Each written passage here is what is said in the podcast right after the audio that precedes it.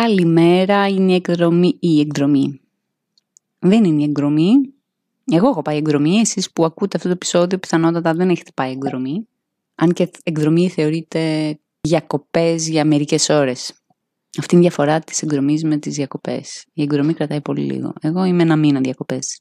Κάποιοι λέτε, σε λυπηθούμε. Εγώ θα σας πω, αν υπήρχαν δουλειές, δεν θα μπορούσαμε να πάμε τόσο πολύ διακοπές. Ε, εν πάση περιπτώσει, είστε στην ε, εκπομπή Πάει Θεία, Θεία, επειδή είμαι Θεία, επειδή είμαι 37. Το Νοέμβριο θα κλείσω το 37 για την ακρίβεια. Ε, σταθήσουμε λοιπόν αυτά. Είμαστε εδώ για να πάρουμε το δικό μας ε, δυσίωνο μήνυμα για την εβδομάδα. Τραβήξουμε ένα χαρτί. The effigy.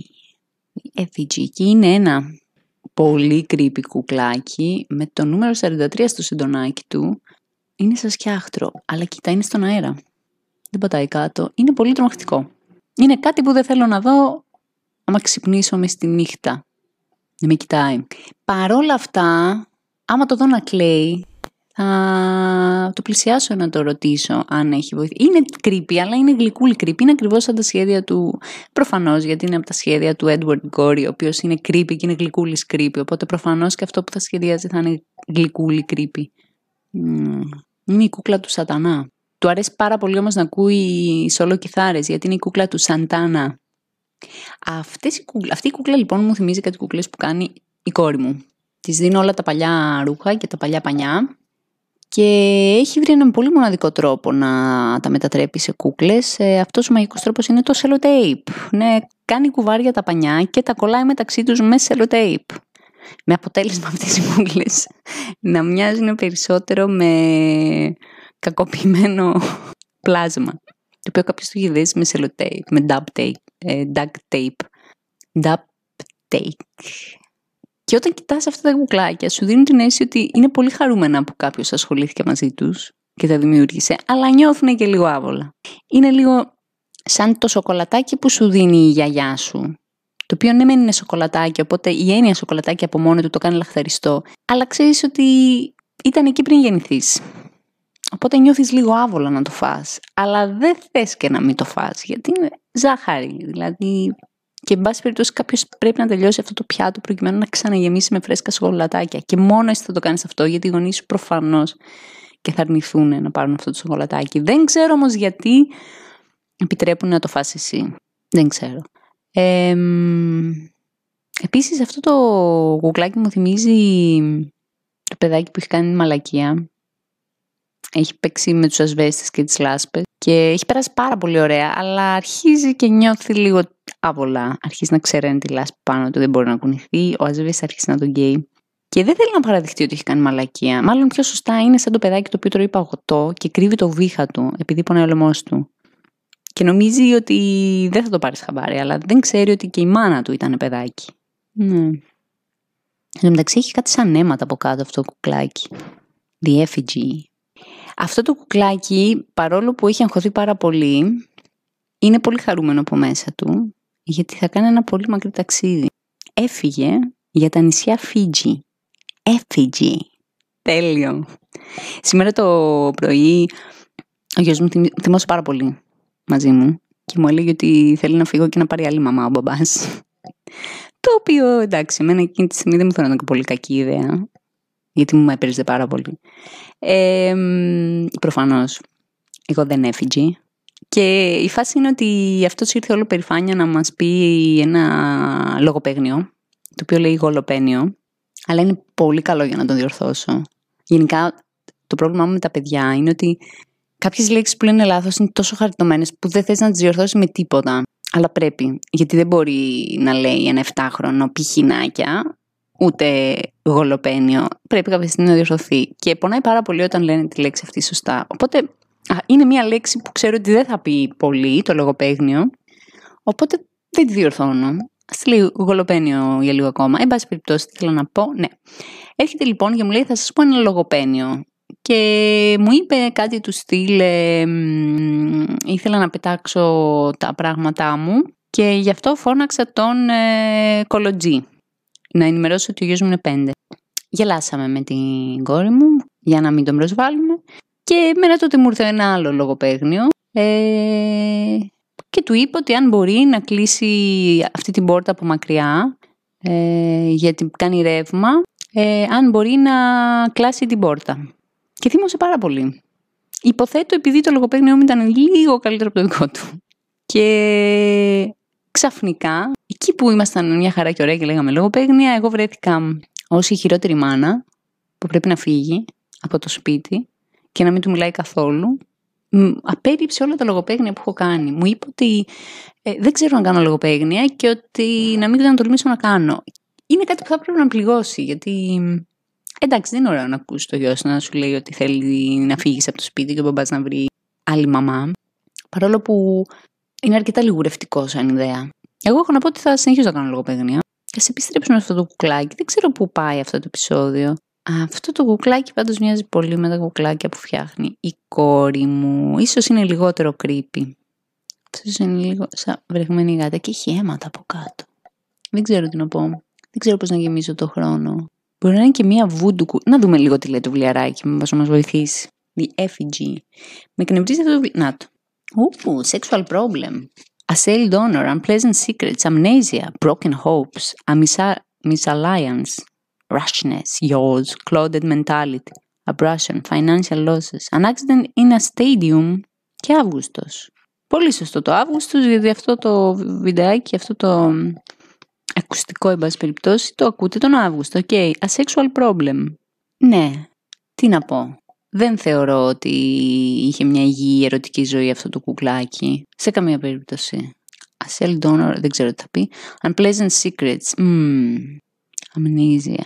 Vastness. Yaws. Clouded mentality. Clouded mentality. Ας το πιάσουμε αυτό. Όλοι έχουμε συνεφιασμένη mentality λοιπόν. Ε, και το πρόβλημα ποιο είναι; Ποιο είναι το πρόβλημα; Το πρόβλημα είναι το εξής ότι περνάμε σε μια φάση, είμαστε σε ένα νεώνα ή σε μια περίοδο και δεν μιλάω για τα τελευταία πέντε χρόνια, μιλάω για τα τελευταία, ας το πάρουμε από τους χίπιδες, okay.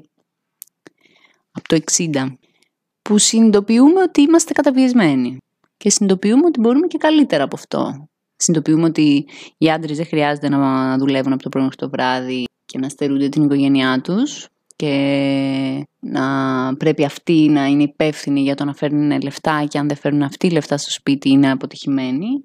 Ξεκινάμε τώρα και το συνειδητοποιούμε αυτό.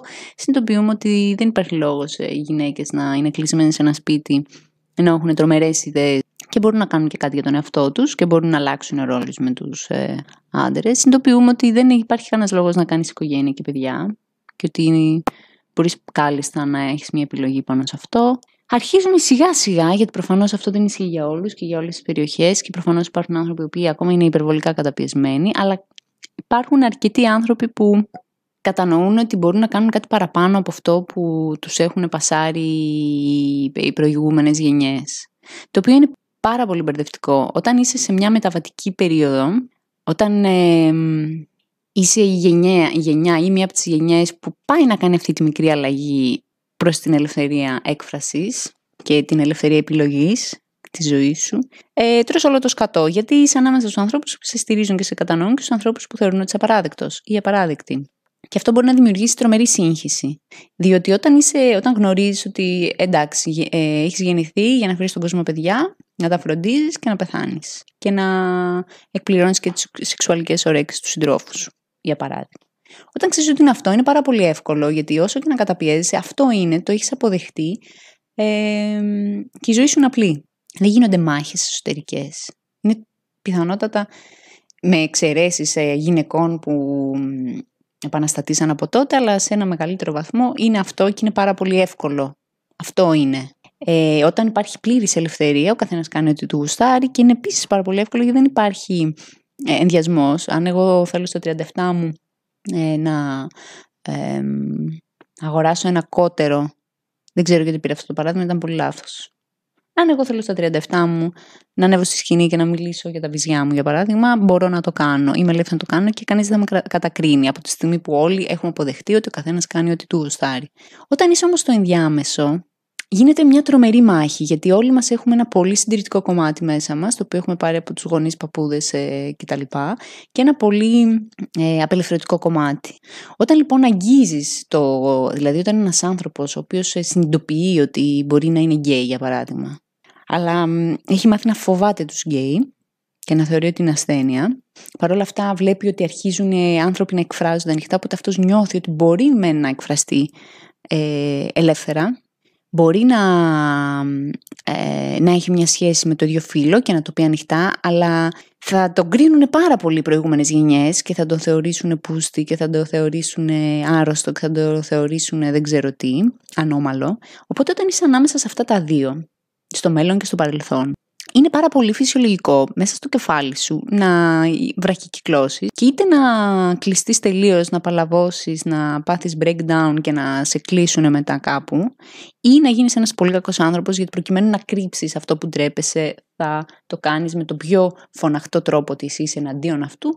Και αυτό μπορεί να είναι να παίζεις, να χτυπάς, ας πούμε, ανθρώπους που είναι γκέι, να τους βρίζεις ή να τους κατηγορήσεις οτιδήποτε. Οπότε είμαστε σε μια περίοδο θεωρώ εγώ, ε, όπου υπάρχουν τόσα πολλά εγκλήματα μίσους, γιατί οι άνθρωποι βρίσκονται σε μια μεταβατική φάση ε, συντηρητισμού και ελευθερίας.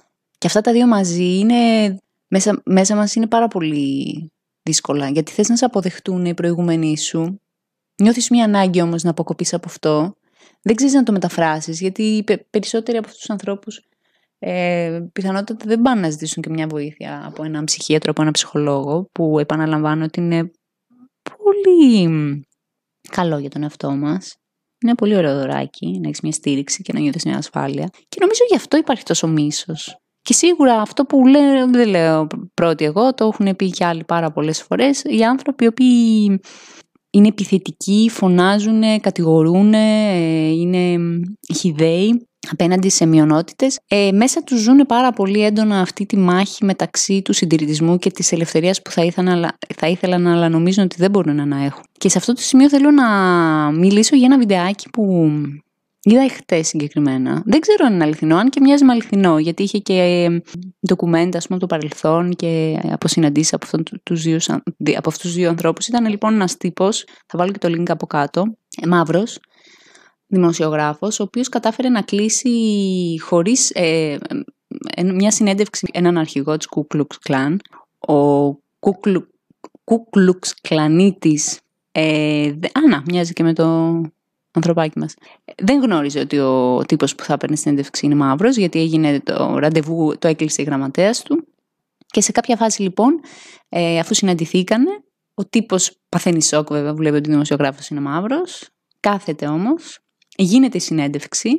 Κάποια στιγμή ακούστηκε, αυτός είχε, ο, ο δημοσιογράφος είχε προμηθευτεί κάποια αναψυκτικά τα οποία τα είχε βάλει σε μια παγοκίστη με παγάκια κτλ. για να είναι, ήθελε να είναι φιλόξενος προκειμένου να μπορέσει γιατί φοβόταν. Του λέγανε όλοι ότι θα σε σκοτώσει ο τύπος. Είναι... Δεν είναι τώρα. Αυτός επέμενε, εν πάση περιπτώσει, κάθονται, γίνεται τη συνέντευξη. Ξαφνικά ακούγεται ένας πολύ περίεργος θόρυβος. Ο, ο δημοσιογράφος θεωρούσε ότι ήταν μια κίνηση από τον ε, Κουκλουξ Κλανίτη. Και όταν τον κοίταξε πάρα πολύ έντονα για, σε, και του έλεγε με τα μάτια τι έκανες εκεί, συνειδητοποίησε ότι και ο άλλος τον κοίταγε με τον ίδιο τρόπο. Και οι δύο μαζί μετά από λίγο καταλάβανε ότι ο ήχος που ακούσαν ήταν τα αναψυκτικά τα οποία κυλήσανε αφού λιώσαν τα παγάκια και κάνανε αυτό το θόρυβο. Όπου εκεί γελάσανε και οι δύο.